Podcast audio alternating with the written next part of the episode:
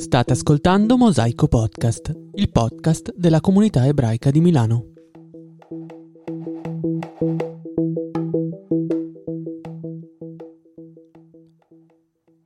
Da sempre la comicità ebraica è un argomento che affascina e che desta interesse negli appassionati della risata.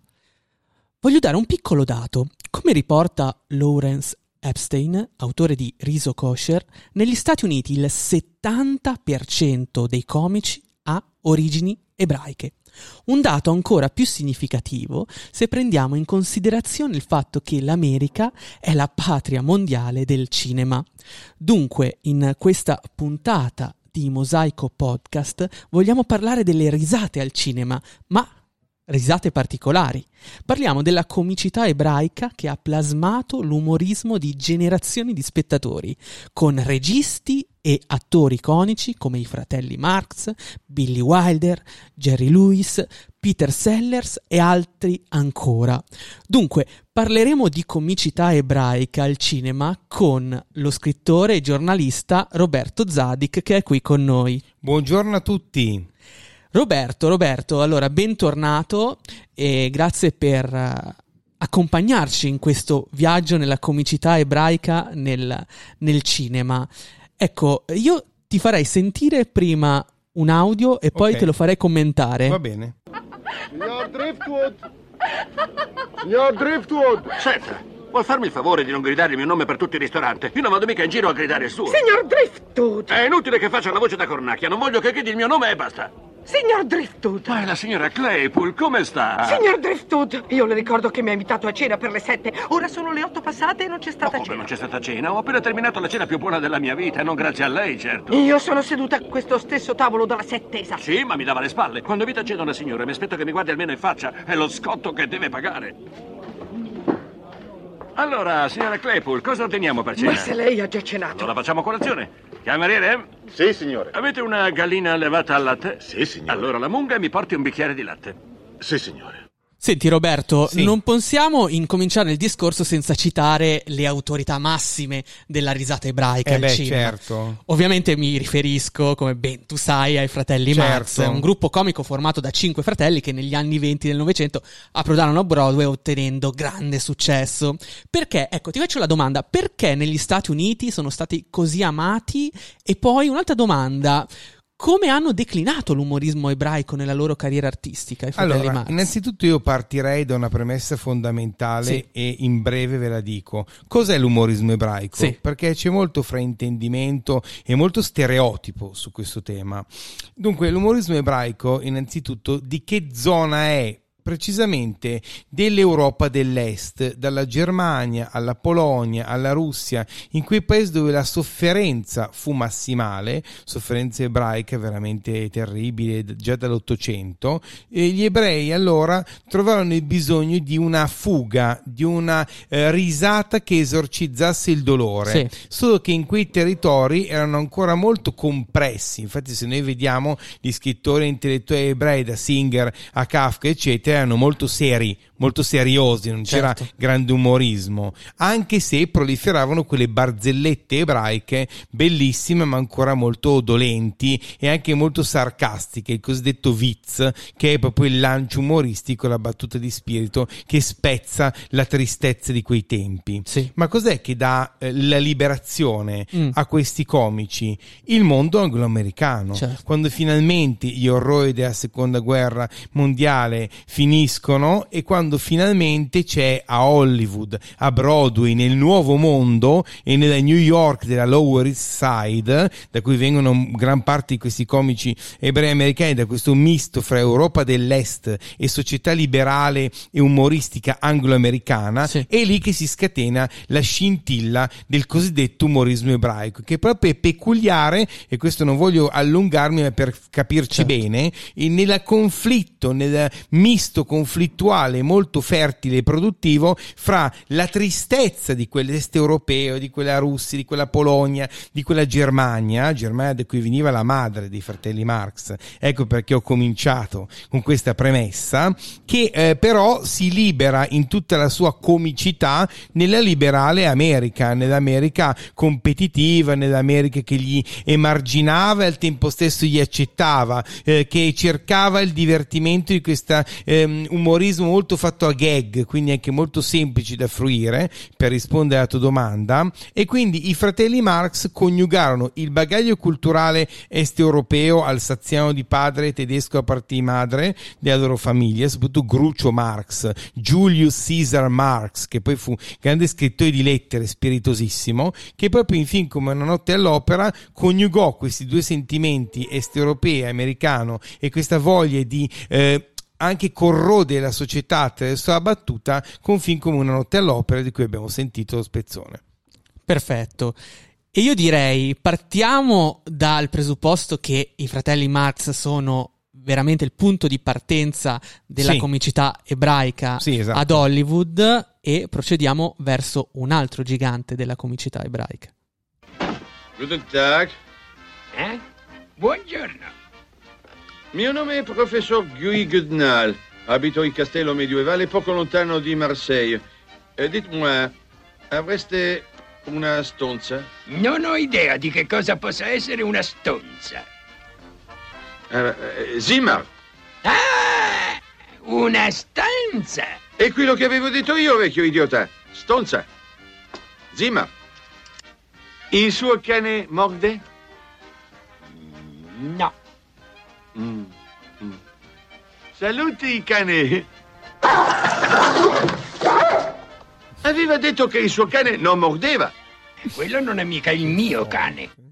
Questa è una voce indimenticabile. Stiamo parlando di, appunto, Peter Sellers, che in questo film interpretava l'ispettore Clouseau nella fortunatissima carriera cinematografica che lo vede interpretare un personaggio della Pantera Rosa, no? Esatto. Allora, Peter Sellers, o Richard Henry Sellers, così giusto all'anagrafe, lui rappresentò un punto di rottura. Perché? Perché dalla satira sociale dei fratelli Marx si passava lentamente al fortunatissimo personaggio dell'imbranato, del pasticcione, del combinaguai. E Peter Sellers in Inghilterra, perché lui era inglese, proprio londinese, inaugurava questo fortunatissimo personaggio un po' seguendo le orme di Charlot, di Charlie Chaplin, un po' seguendo le orme anche dei film di Jacques Tati, seguendo quell'umorismo dove ci si autoprendeva in giro, e in questo modo si faceva ridere il pubblico, faceva una satira di se stessi, quindi dall'ironia corrosiva al senso di complesso, di inferiorità molto marcato in quegli ebrei di quel mondo europeo tormentato di cui abbiamo parlato prima, perché anche la madre di Peter Sellers si chiamava Peggy Marx, e quindi ironia della sorte dei fratelli Marx alla sua madre, ecco, cognome simile, e quindi praticamente sua madre, che lo influenzò moltissimo perché la madre era ebrea e il padre no, e quindi praticamente Peter Sellers prese questa educazione materna così severa, il senso di complesso di quel tormentato ebraismo europeo, e li mise insieme in quell'Inghilterra così bacchettone, compassata della sua epoca, e ne venne fuori un risultato esilarante come quelli del ciclo della Pantera Rosa e dell'ispettore del Clouseau francese, con tutta la rivalità fra Inghilterra e Francia che c'è sempre stata, e quindi veniva fuori veramente un risultato incredibile, serie che influenzò l'ispettore Frank Drebin della pallottola spuntata dei Fratelli Zucker, su cui torneremo. Roberto, Peter Sellers è un caratterista. Nel gergo teatrale è proprio l'attore a cui è affidata l'interpretazione di un personaggio con spiccate note di singolarità. C'è in realtà un altro attore che possiamo paragonare a Peter Sellers per quanto riguarda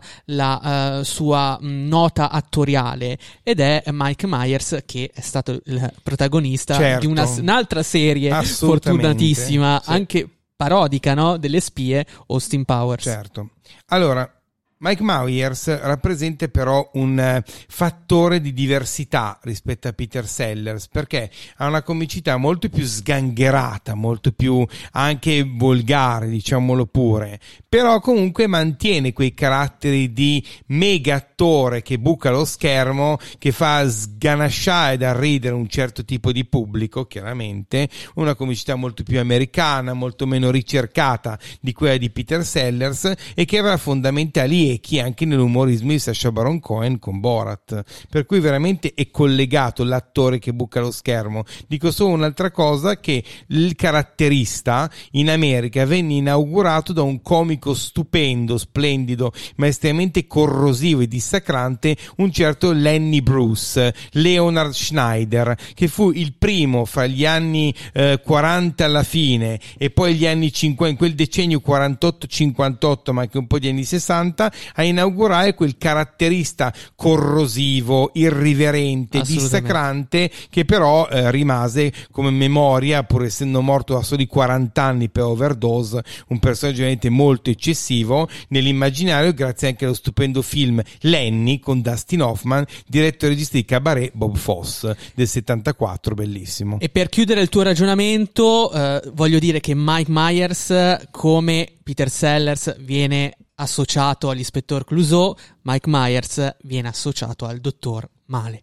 Signore e signori, stiamo per varare la fase 2 del nostro malefico piano. O siamo già alla fase... non me ne può fregare di meno. Comunque, questa era la fase in cui piazzavamo un laserone sulla Luna. Come sapete, la Luna gira intorno alla Terra in questo modo, guardate.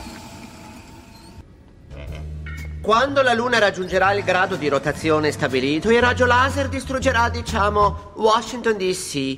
E siccome la Luna ha un lato oscuro, io chiamerò la mia base la Morte Nera. Che cosa? Ah, niente, Darth Fener. Com'è che mi hai chiamato? No, niente.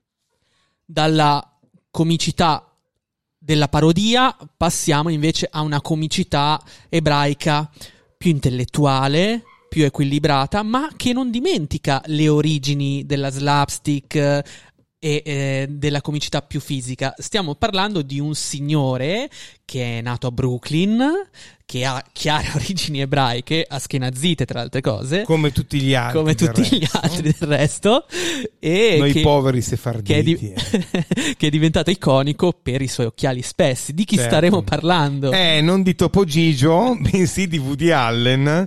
Allora, Woody Allen, Stuart Allen Königsberg, da me adorato. Dunque, lui ha veramente stravolto e sconvolto tutto quello che poteva sconvolgere. Innanzitutto è stato il primo signore fra questi che ha detto: signore e signori, io sono ebreo, perché nessuno di questi qua prima nemmeno menzionava, nemmeno sfiorava l'argomento. Quindi questo dà anche l'idea di un certo pregiudizio di cui non si parla quasi mai. Ma se tutti questi che si chiamavano Schneider, che si chiamavano Marcus o Levitch, come Jerry Lewis, che citeremo più tardi in questa puntata, lui fu il primo che proprio mise a fuoco per bene l'elemento ebraico. Un'altra cosa fondamentale è che dallo slapstick, come ha introdotto bene Paolo proprio adesso, quella comicità molto facciale, molto mimica, di film come Prendi i soldi e scappa, per esempio, o Ciao Pussycat, che furono i suoi due primi film,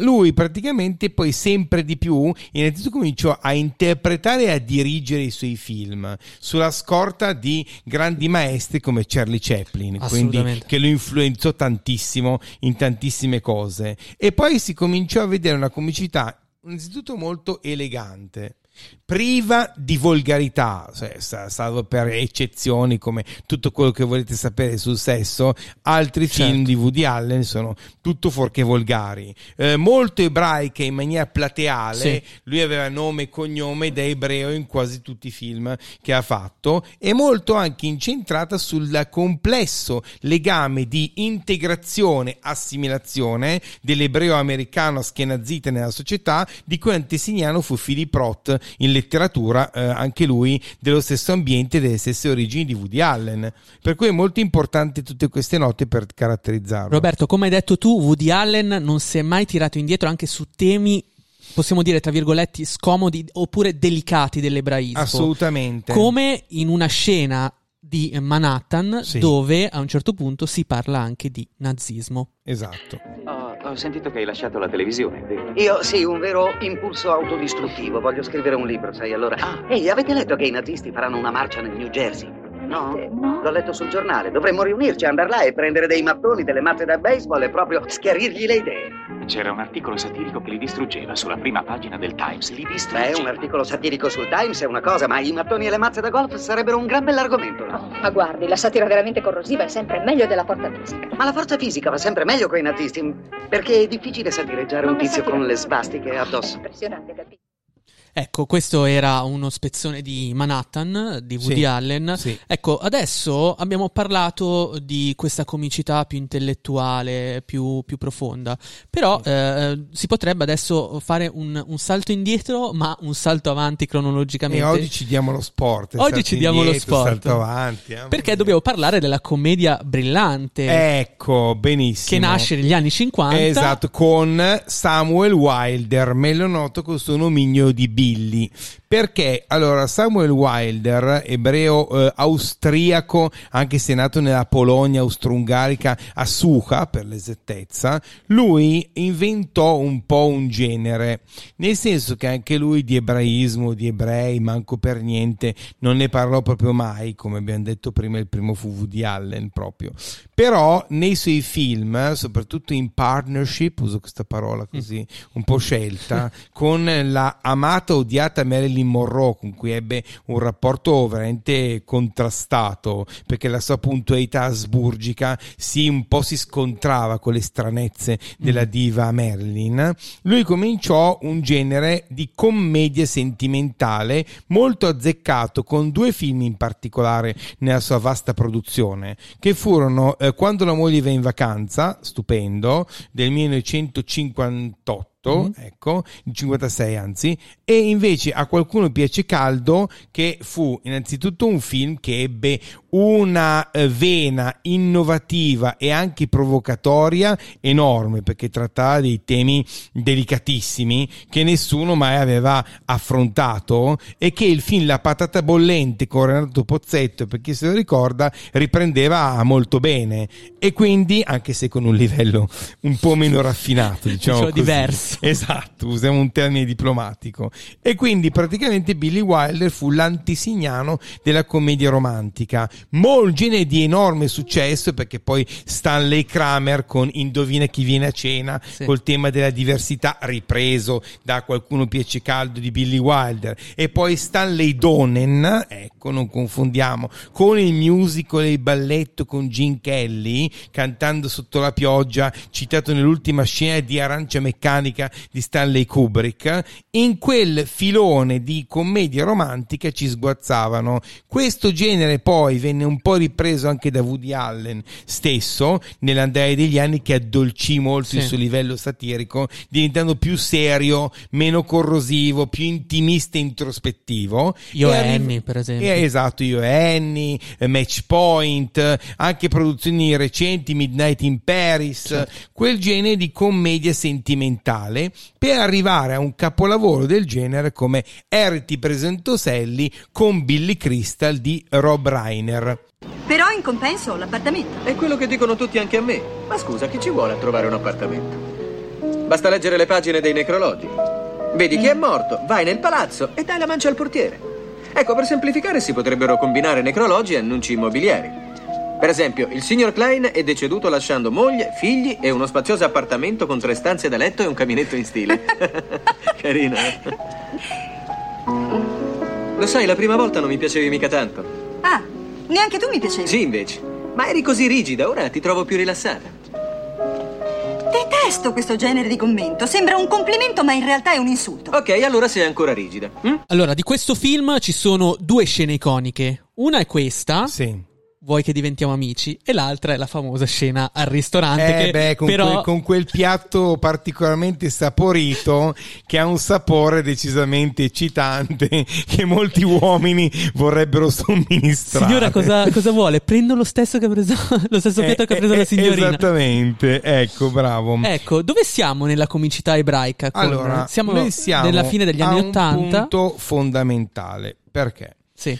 Perché da quel film noi capiamo tre cose fondamentali. Uno, che la commedia sentimentale ebraico-americana è il genere che da lì in poi prenderà il sopravvento, perché film come Ben Stiller, registi come Ben Stiller, come Adam Sandler, come la nuova comicità meno comica e più sentimentale, patinata, commedia, sarà un genere vincente negli anni 90. Pensiamo a film come Giovani Carini Disoccupati, che fu un successone di Ben Stiller, per esempio, o pensiamo a film con Adam Sandler, a quelle commedie romantiche. Ovviamente noi capiamo questo, che il successo della commedia intimista lanciata da Billy Wilder, vi ricordate che l'ho detto prima.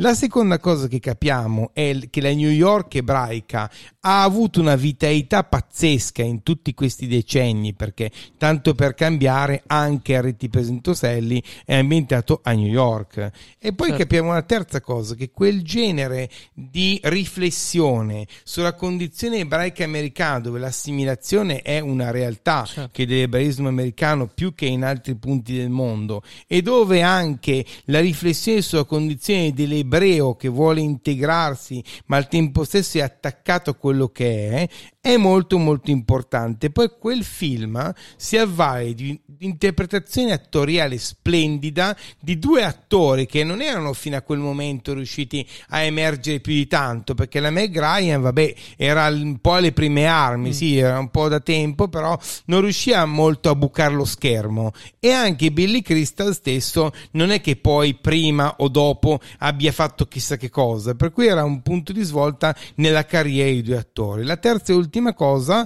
che è importantissima, è quella bellissima riflessione se l'amicizia uomo-donna, il sentimento nascosto da questo incontro, tutto il romanticismo, tutto il viaggio interiore dei due protagonisti, che rende questo film, oltre che molto spassoso e divertente in alcuni momenti, di assoluto spessore in alte parentesi, con quella bella colonna sonora anni 50 con Louis Armstrong, con i classici del jazz, che dà molto valore e cultura a tutto il film. Nella fase finale di questo podcast vogliamo giungere ai giorni nostri, quindi dal palco, dalle sale cinematografiche, ahimè, chiuse, giungiamo alle piattaforme in streaming. La comicità arriva anche su questi luoghi virtuali, e c'è un comico ebreo che sta guadagnando l'interesse non solo del pubblico, ma anche dei suoi stessi colleghi.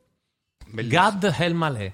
Lui è francese, però è marocchino. Sì. Una roba incredibile. No, sbaglio, ha iniziato da pochi anni a farlo anche in inglese lui. Sì. Allora ho capito chi è. Però è veramente figo. Ma no, ma poi tu immagina che lui era tipo Zidane in Francia. Tu dici, chi è il più popolare, il personaggio più famoso in Francia? Zidane, Gad Elmaleh.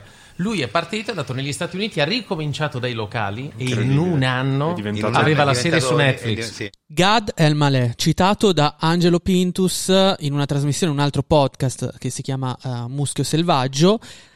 Anche in Italia è arrivata la fama di Gad Elmaleh. Come mai? Quali sono le particolarità di questo comico ebreo di origini marocchine, se non sbaglio? Sì, allora, Gad Elmaleh finalmente, dico scherzando, rappresenta una voce sefardita, perché tutti questi qui sono sempre di origine est-europea, sempre ashkenaziti, quindi io scherzando dico un po' di par condicio, finalmente la otteniamo. Giustamente. E poi un'altra cosa che dico, che dopo tutto questo mondo anglo-americano, finalmente la Francia, finalmente uno scenario nuovo. Gad Elmaleh, lui è un artista artista particolarissimo perché mischia sia una esperienza teatrale di eccezionale livello, infatti lui ha solo i 50 anni, sì, compiuti lo scorso 19 aprile, così per chi vuole sapere un po' le date mettiamoci anche questo. Lui prima ha cominciato col teatro, sua grande passione, infatti nei monologhi ricordo un po' quella padronanza che aveva Lenny Bruce, citato all'inizio della puntata, quel gusto per il monologo, quel gusto anche per il prendere in giro se stesso, alla Jerry Lewis, che è stato Joseph Levitch, un altro enorme antesignano e simbolo di una comicità ebraica americana, alla Peter Sellers, all'autoironica più che ironica verso l'esterno. Però rilegge tutto in salsa decisamente nuova, perché lui ha capito che non c'è solo il teatro, che non c'è solo il cinema, ma lui ha fatto un po' di tutto, cioè un attore completissimo. Lui è nato in Marocco, a Casablanca, da un padre ebreo-marocchino e da una madre francese, poi ha vissuto in Canada, poi è stato in Israele, poi è tornato in Francia, e in tutti estremamente cosmopolita, estremamente trasversale, e ha trovato un lato anche molto divertente, ma mai offensivo e mai volgare. Questo è da ricordare, che è difficilissimo far ridere senza offendere nessuno e senza degenerare nella volgarità, nella bassezza. Insomma, molti film comici purtroppo fanno questa fine, e lui ha trovato anche un modo di prendere in giro che cosa?